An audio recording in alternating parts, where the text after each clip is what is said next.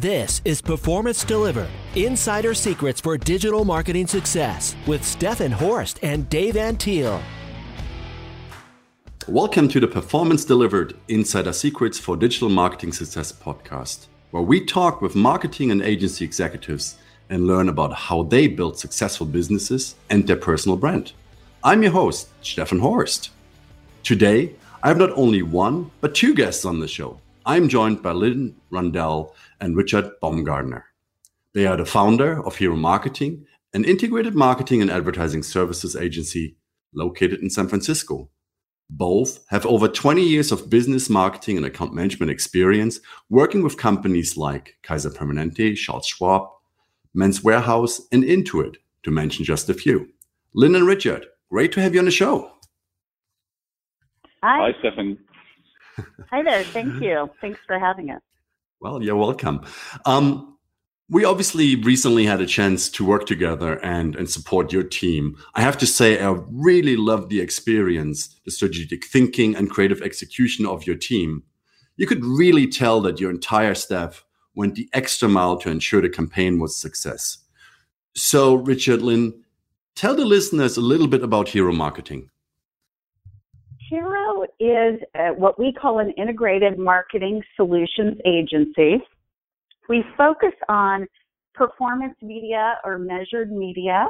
Uh, so anything that we go out and ask for a response and we can measure our results. Um, Richard and I founded the agency about six and a half years ago after meeting at another agency uh, where we were both working and we just decided that we thought this was something that we could do pretty well. Um, and when we started Hero, we really went at it from the perspective of what kind of an agency didn't we want? Because we were thinking about our brand, you know, you do the, the whole kind of branding exercise, and we really were thinking about the places we've worked and situations that we didn't love and so then we went the opposite way as we thought about building the agency and what kind of clients we wanted to bring on and what sort of operational philosophies we wanted to have. Um, and, and it was an interesting approach because we're often reminded when we're doing a pitch or we're meeting with prospective clients um, to think about that and think, do they really fit the kind of agency we want to have and the work environment we want to have for our, our employees? And you know, it's one of those things where people talk about uh, a work-life balance and it can be really difficult in the agency world where you're driven by client deadlines and you've got to work on their schedules. But we've been able to be pretty good about recognizing that people want to sign off in the evening. They want to spend time with their families. They don't want to work every weekend. And that's really driven us forward. A lot of what you just said uh, resonates quite well with me because that's what we do here at Symphonic Digital too, in regards to work environment, work life balance. Um, in the beginning, you said you wanted to be different than the agency that's uh, that are out there. So, how are you different when it comes to the topic around work environment and work life balance? Well, one of the things that we've done from the beginning is allowed for more work from home or work anywhere options than I think many agencies do. Uh, we have always had at a minimum one to two work from home days, uh, including Mondays. Mondays have been a consistent piece of that. And our belief was everybody enjoys their weekend a lot more if Sunday night at five or six o'clock they don't begin the weekly dread of thinking, you know, oh boy, tomorrow's Monday and I got to get back into the groove and think about work.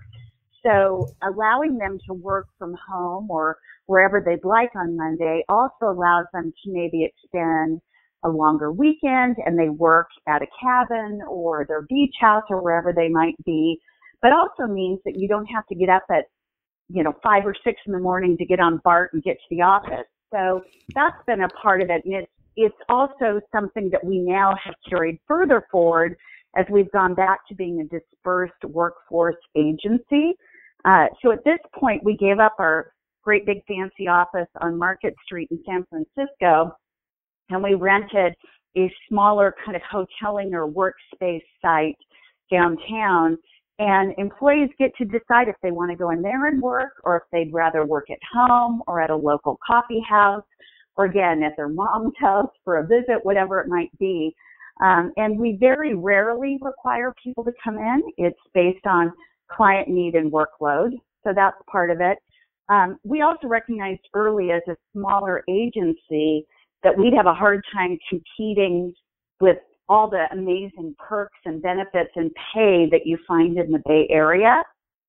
So what we've done is we've worked hard to give our employees what I call um, some softer benefits, and that includes in the first year they get about six weeks of combined PTO and paid holidays, and then that just goes up the longer they stay with us. So significantly more PTO and paid holidays than you find at a lot of agencies, and certainly companies or agencies our size. Um, so we look for those sorts of opportunities. We have medical and dental. We a few years ago added a 401k with an immediate match and things that we felt we could do where again maybe we don't have foosball tables and free food every day and some of these other things that you find in the Bay Area. But we do offer benefits that again go back to a happier life, a happier employee. That's that's interesting. Um, I, I would think, and, and I would think that when you have people work remote, and that's probably what, what people are saying that listening to the podcast, they will say, "Well, yeah, but but how do you control quality? How do you control that um, the people that work for you actually are doing the job and that they're doing the job right? How would you respond to them? Wow. Well, I would say that it, it of course starts with a hire. So we have a, a pretty rigorous screening process and really trying to find those folks who are very self-motivated, um, who have proven uh, themselves with their track record and their experience, um, you know, uh, there's easy little check-ins. Uh, we do weekly video chats. Uh, we get together on screen uh, a couple times a week, go through all the jobs, make sure everyone's clear about what they're doing. Uh, of course, keeping IM on all day. And without a tool like Basecamp, uh, we it would be much more of a challenge. But that really keeps us all on track and all on the same page.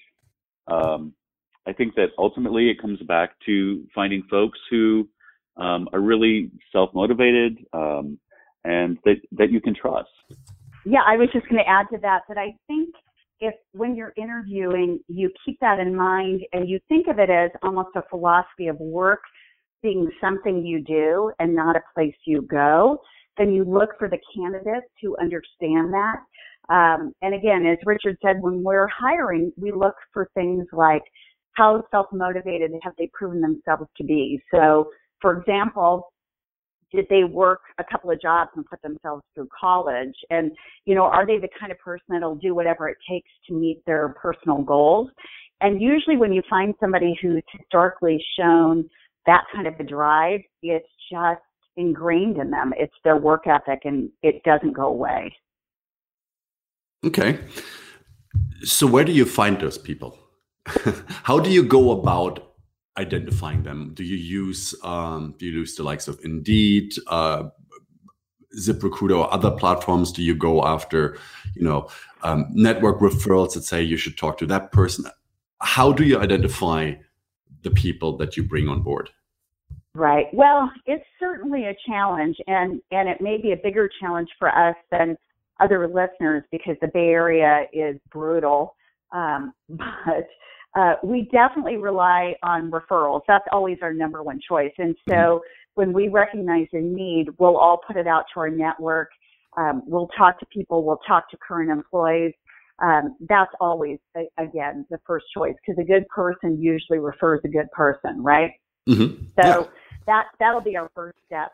Um, again, in the Bay Area, depending on the level of the job, Craigslist can be a good source for us because it tends to attract um, the folks, the kind of folks that we're looking for. Um, we sometimes use LinkedIn, we sometimes use Indeed, we sometimes use ZipRecruiter. Uh, the issue is there's a lot of noise there, and you'll get candidates who maybe are, are more salespeople than they are agency folks, or who obviously just are not qualified. Um, so you just have to weed through it and find the ones that stand out. And and again, you know, depending on the experience level that we're looking for, in some cases, if we're looking for a coordinator or um, a junior client strategist, we might start with somebody who has been a manager of a local retail shop or a gym or somewhere where they've had to keep a lot of plates in the air and manage schedules and just think about a lot of different details at the same time because they're coming in at a junior project management type level. And then we can help train them and educate them. And we have a part of our benefits are a self-directed employee development budget every year that we encourage all of our employees to use all of their budget to go to industry events and attend training and webinars and other things. So um, it's certainly not easy and it can be a long process, but um, and certainly we've made some mistakes and hired people that just weren't a good fit and we've had to correct that. Um, but right now we have an amazing team. We're looking to add someone and so we're kind of in the heat of it. And again, we try to ask screening questions and um, look for personality traits and responses that will give us some sense of who they are and whether we think they are that very self-directed person. I think that a part of being in the Bay Area has really forced us to look beyond the Bay Area. There's there's so many competitors here and big companies, and what we're seeing is a lot of uh, companies now, of course, are building out their own uh, creative teams and content teams. That whole trend is back on the rise. So, mm-hmm. um, out of necessity, we've started to work with people out of state, which of course has its benefits from a cost perspective, uh, perhaps a time zone difference uh, gives us a little leg up on the next day. So um, it's been a good experience uh, reaching beyond the Bay Area in, in, many regards and just expanding the team as the need arises. A second ago, you mentioned um, remote people and, and, that there's a lot of freedom around the, the talent that you have at uh, Hero Marketing. Um, as they work remote, does that also come with, you know, lower salaries, for example, because they don't have to come into the office? Or how are salaries for from a from a remote team perspective? Are they still competitive, or are you saying you know what you there's an advantage for you that you don't have to drive into the office an hour each way? Right. Um, you know, again, I think it depends on the candidate. Uh, I do think there's a lot of candidates, especially maybe who are a little bit older, that see the value in having the time. And so they're willing to take a little bit less money uh, or a little bit lower salary because they gain back their commute time. They don't have the cost associated with a commute.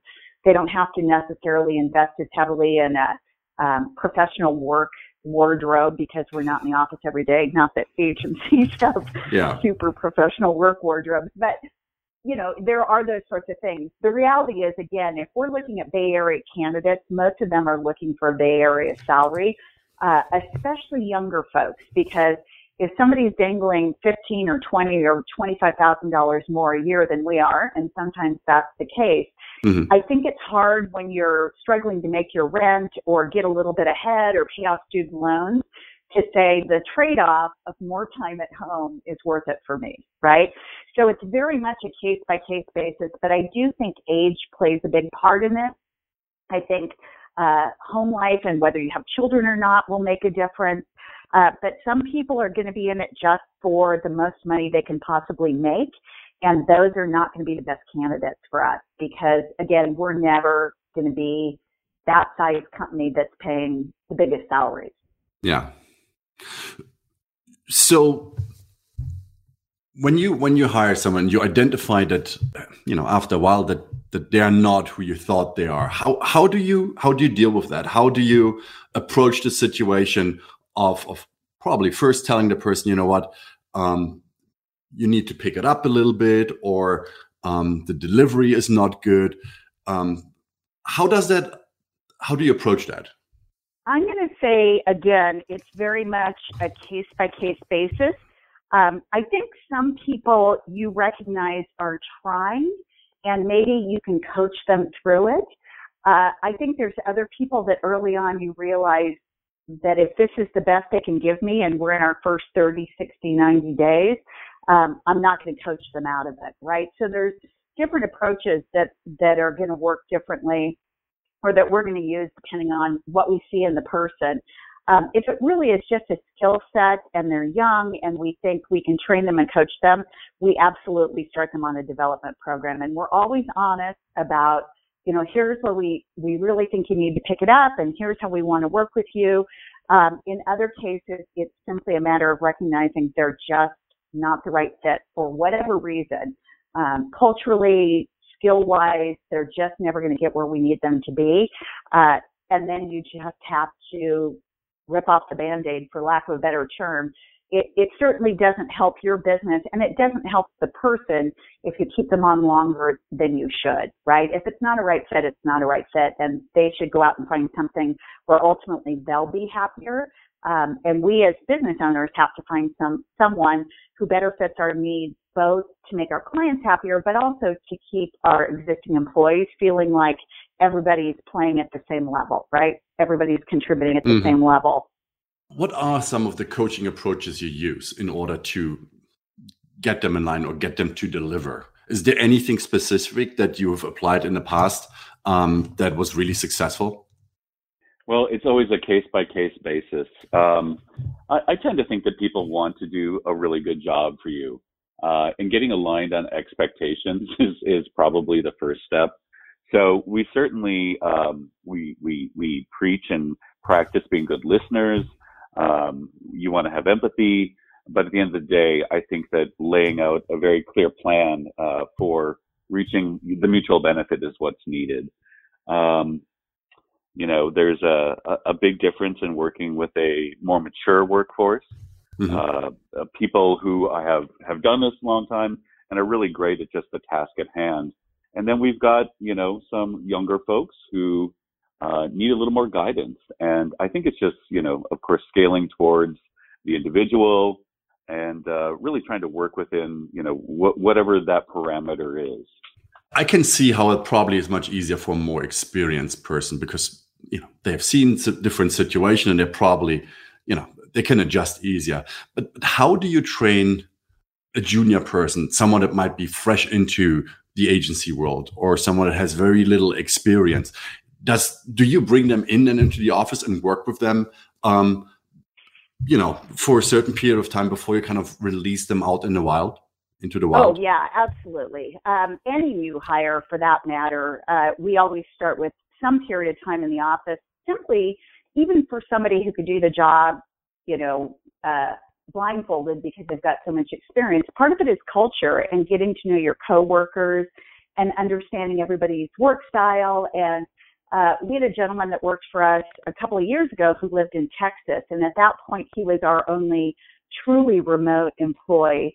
Um, we all the rest of us were working from home part of the time, but he just wasn't in the office even on the days when the rest of us were. Mm-hmm. So we made an effort to fly him in um, once a month, uh, sometimes more often, for key meetings with the client and or key dis- internal discussions kickoffs or brainstorming or whatever it might be, as well as fun stuff, right? When we get together and go out to lunch or, or go bowling or whatever we might be doing. So you absolutely, as a dispersed workforce, have to create some sort of a culture.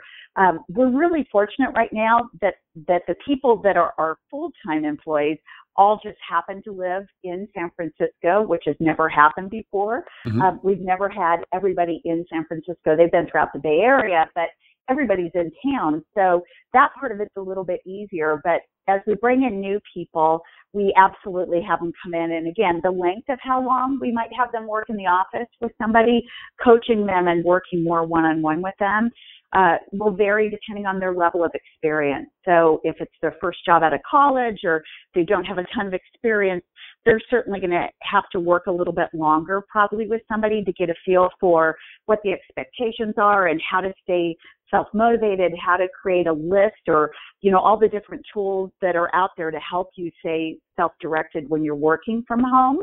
Um, and then somebody who's got a little bit more experience, that's obviously not as necessary. Um, we also bring in a lot of, I, I hate to use the word freelance talent now because in California that's not really the case, but uh, vendors that we work with, and then other employees that we have made part-time flexible employees, um, mm-hmm. so that we can work with them as needs arise and and stay within the limitations of California's law around you know who truly is an employee. And those folks, again, may not come into the office. Sometimes we ask them to.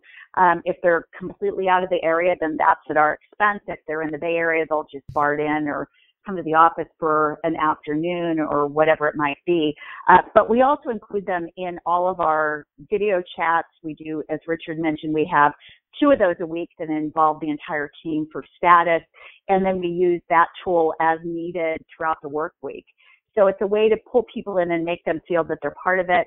Um, and then we also use currently HipChat, um, which I believe is going away. So that'll be changing. But we have an IM tool that we use so that we can all uh, stay very spur of the moment uh, in touch with each other, and that helps as well. So you're not waiting for somebody to respond to email, um, but that adds a whole other layer of training, right? Which mm-hmm. medium or which communication medium makes the most sense for your needs? Do you really want to interrupt somebody to ask them about a meeting uh, that's in two days? Maybe that's better to be an email than to be an instant message, you know, and, and so we try to work with them to understand which one of those mediums makes the most sense so we're not disrupting each other throughout the day. What you just said is actually quite interesting, also from our own experience here. Um, when you when you bring in freelancers that are not full time, you know, they're usually uh, a bunch of challenges that come with that. Um, it, it's quite hard to kind of get them in line with the company philosophy and culture that you have. They probably work on other projects too, um, because they're only part time with you, um, which could lead to delays in delivery. Um, how how have you overcome these challenges, and what other challenges potentially have you discovered, encountered um, that you had to find a solution for? Well, working with freelancers, I, I think, is all about setting expectations out of the gate. Um, and you know, often you find out that you have that need under a condensed timeline. So we keep a, a stable of folks that we've uh, proven uh, and, tested, or they've proven themselves, uh, and we continue to use them. Um, I, I, think that the first couple engagements, though, it is just about being very straightforward in terms of timing, deliverables, needs, next steps, check-ins. I do a lot of heavy monitoring mm-hmm. on workflow uh, to keep us on track. So again, tools like Basecamp are indispensable. Um, and holding people accountable. Um, I, I, guess we haven't really had uh, an issue with people not delivering. I, I, think expectations just out of the gate. Um, folks don't want to disappoint. Yeah, sorry. The other thing that I do think is important that Richard and I have tried to do from the beginning is only work with people whose business it is to be freelance. Um, we don't do people who do it on the side and have another job, those sorts of things, because in those situations, you are destined to run into more problems, right? There mm-hmm. may be some people out there that are great at that and understand I have my full-time job and I come home tonight and I got to work till this thing gets done, whatever this thing is. Um, but we've had greater success trying to work exclusively with people who have a business providing backup copywriting or design work or you know, back end uh, HTML coding, whatever it might be, because it's their business. So they tend, therefore, to be a lot more invested in it than if it's a side gig. Um, and again, not nothing against the side gig community. Um, and we've had some folks who have been great, but our experience is, again, the way we work and the speed at which we work as a smaller agency, it just makes more sense for us to work with people who do it as as a business. Any business that that that grows or the other way that that loses a client and therefore um, has to make adjustments is always faced with the situation what am i going to do with the talent whether you know you have to look at whether you can still employ everyone or you know you need uh, additional people how do you guys approach that situation um, about I, i'd say about a year and a half ago uh, we decided that we wanted to run a little bit leaner and meaner with our full time mm-hmm. folks. Um, so we did uh, have some layoffs and move to more of what I always now call the A team. Um, an amazing group of employees, the best we've ever had, who are just very self-directed and very good at what they do. And if you didn't meet that kind of high threshold, um, then then we didn't pull you forward into this new model. And then we got more serious about backfilling with the best people we could find. And, you know, more and more as, again, the philosophy of what work is and does it really have to be sitting at the same desk every day for eight or nine or 10 or 12 hours is changing and people are looking at it differently. I think we're coming to the conclusion that a lot of times the very best people don't want a job sitting at a desk every day. Mm-hmm. so we go out and find the very best people who are the very best for the current need. And I know a lot of agencies talk about that, but we've been putting this in practice for some time now and we're getting better work and we've got happier people because the people that are with us are the key people we need every day. And then we go out and find these other folks who fill the need.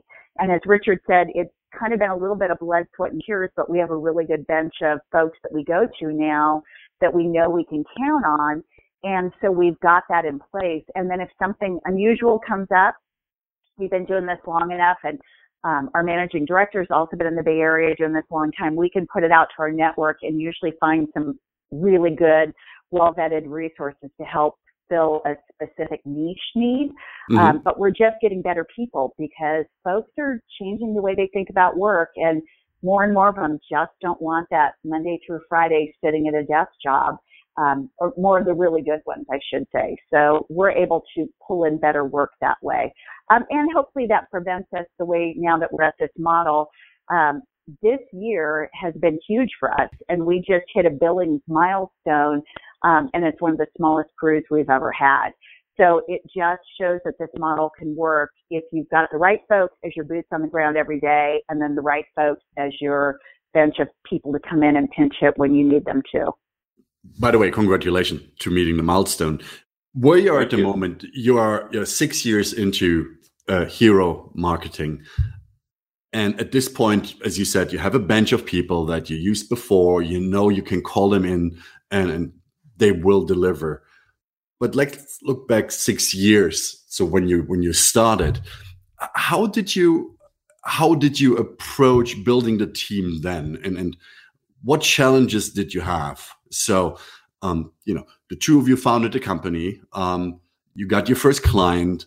Um, probably back then, 2012, the entire distributed workforce model wasn't that hot. So, what did you do back then to to kind of deliver great results to your clients?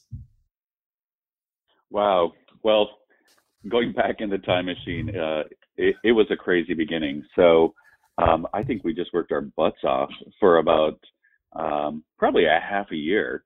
Um, our first client uh, engaged us, and uh, after a little business travel, we came back, I think, with three dozen projects.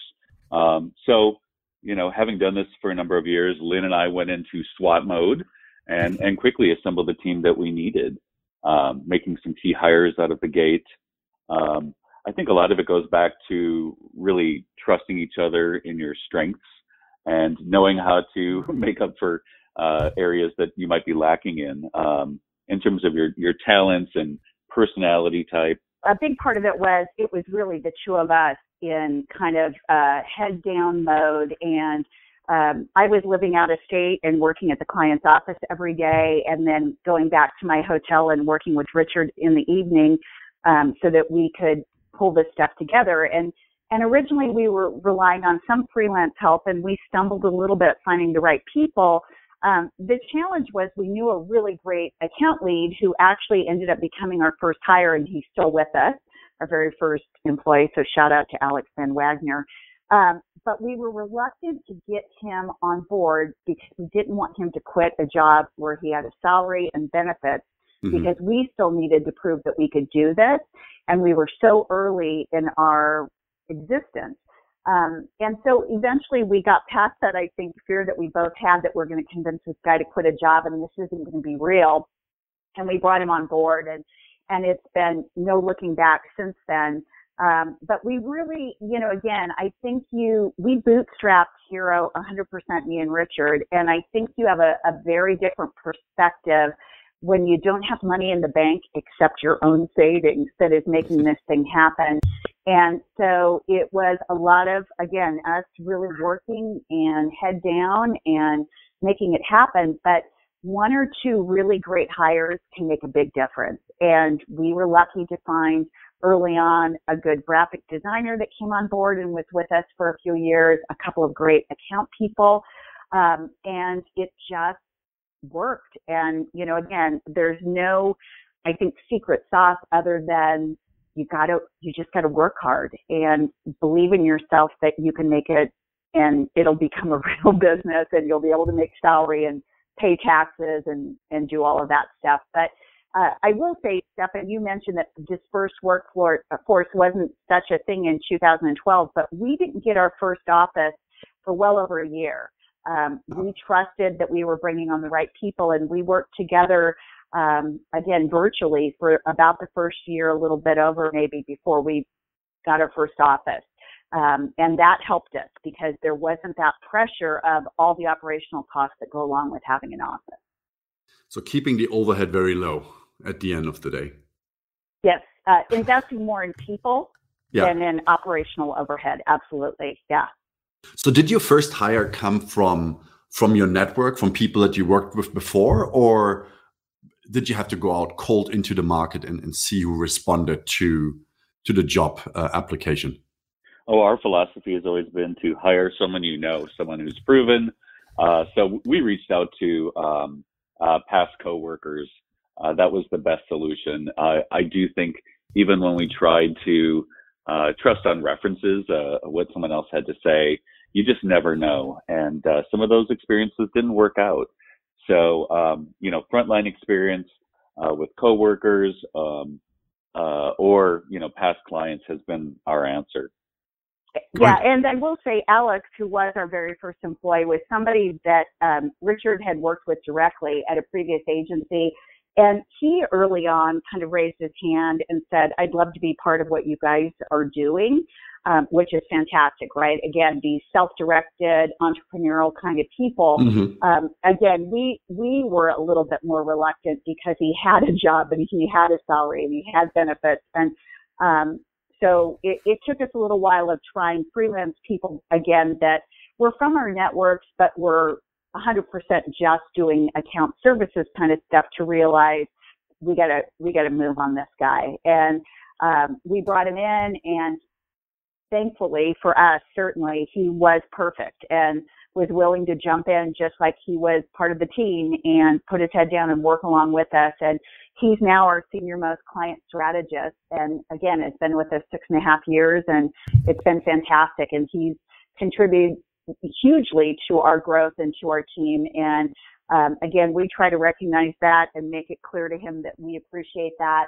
Um, and we had an all about Alex day um, on his fifth anniversary, and we all went out and had a great time and celebrated Alex because he's been a, a truly a key member of the team. But again, I think sometimes you you stumble onto somebody that you worked with, or again, they may self-identify and just say, I want to be part of what you guys are doing. And if they're not afraid of quitting a job that has all those guarantees and coming to something that's in startup mode, that's a sign that you've probably got the right person.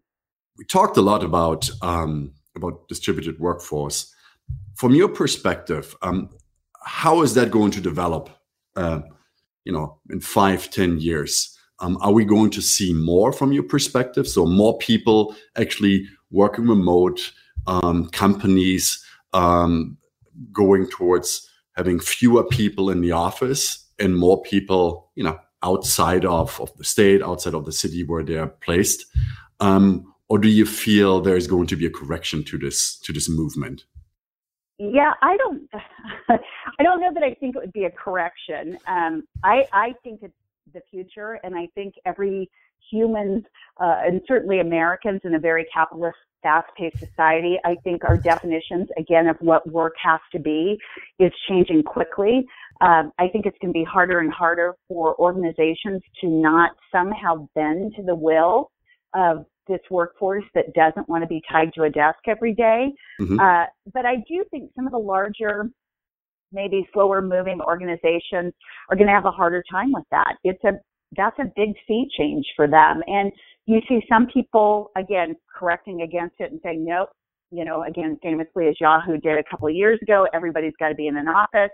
Um, we had a client that we worked with for a couple of years that they were based in the Southeast Bay, um, but they recognized that to get really great marketing and advertising talent, having a San Francisco office would be advantageous. So they did. They had marketing and advertising in San Francisco. Um, and then they had a leadership change and he said, I want everybody in the same building. I think we work better when we're together. So in that case, it wasn't even that they were working from home and, and necessarily dispersed workplace. They were just in two different locations that were, you know, an hour BART ride away from each other. Um, so I think it, it'll be interesting the next few years, and I think different size companies and different types of companies will respond differently. There's obviously some industries where you have to go into your office and you have to be there, but I do think we'll start seeing more flexible schedules and maybe job sharing and other things to drive higher employee satisfaction. Uh, I don't think this is an agency only issue. The challenge that agencies have are we're a client services industry, right? So if mm-hmm. I have East Coast clients and they want people on an East Coast schedule, I need East Coast people or I've got teams that are getting up at five in the morning, right? Yeah. And vice versa. So, so in some ways it's easier for us to have employees out of the area. In other ways it's not so much because right now we happen to have all West Coast clients. So an East Coast candidate may not love the idea of working on a West Coast schedule. If we didn't drive our business with client work, that might be slightly different. But uh, again, I, I'm a firm believer that we're going to continue to get the very best people by offering more flexibility in, in what the definition of work looks like. And so we're committed to it, and um, we'll see if my uh, predictions come true. Um, Richard, I don't know if you feel yeah feel any differently. I don't. Lynn Richard, thank you so much for your time and, and talking to me about your thoughts on on, on you know right sizing a business, getting the right talent in, um, you know, in-house versus distributed workforce. Um, if companies are interested in hero marketing and uh, are looking for an integrated marketing and advertising agency, how can they get in touch with you? Oh, please just go to our website, heromarketing.com, click the contact page, and shoot us an email. Well, that's very easy. Um, we also are going to put this in uh, in the description of the podcast, just in case. Um, thanks everyone for listening. If you like the Performance Delivered podcast, please subscribe to us and leave us a review on iTunes or your favorite podcast application. If you want to find out more about Symphonic Digital, you can find us at symphonicdigital.com or follow us on Twitter using our handle at SymphonicHQ. Thanks again and see you next time. Performance Delivered is sponsored by Symphonic Digital. Discover audience focused and data driven digital marketing solutions for small and medium businesses at symphonicdigital.com.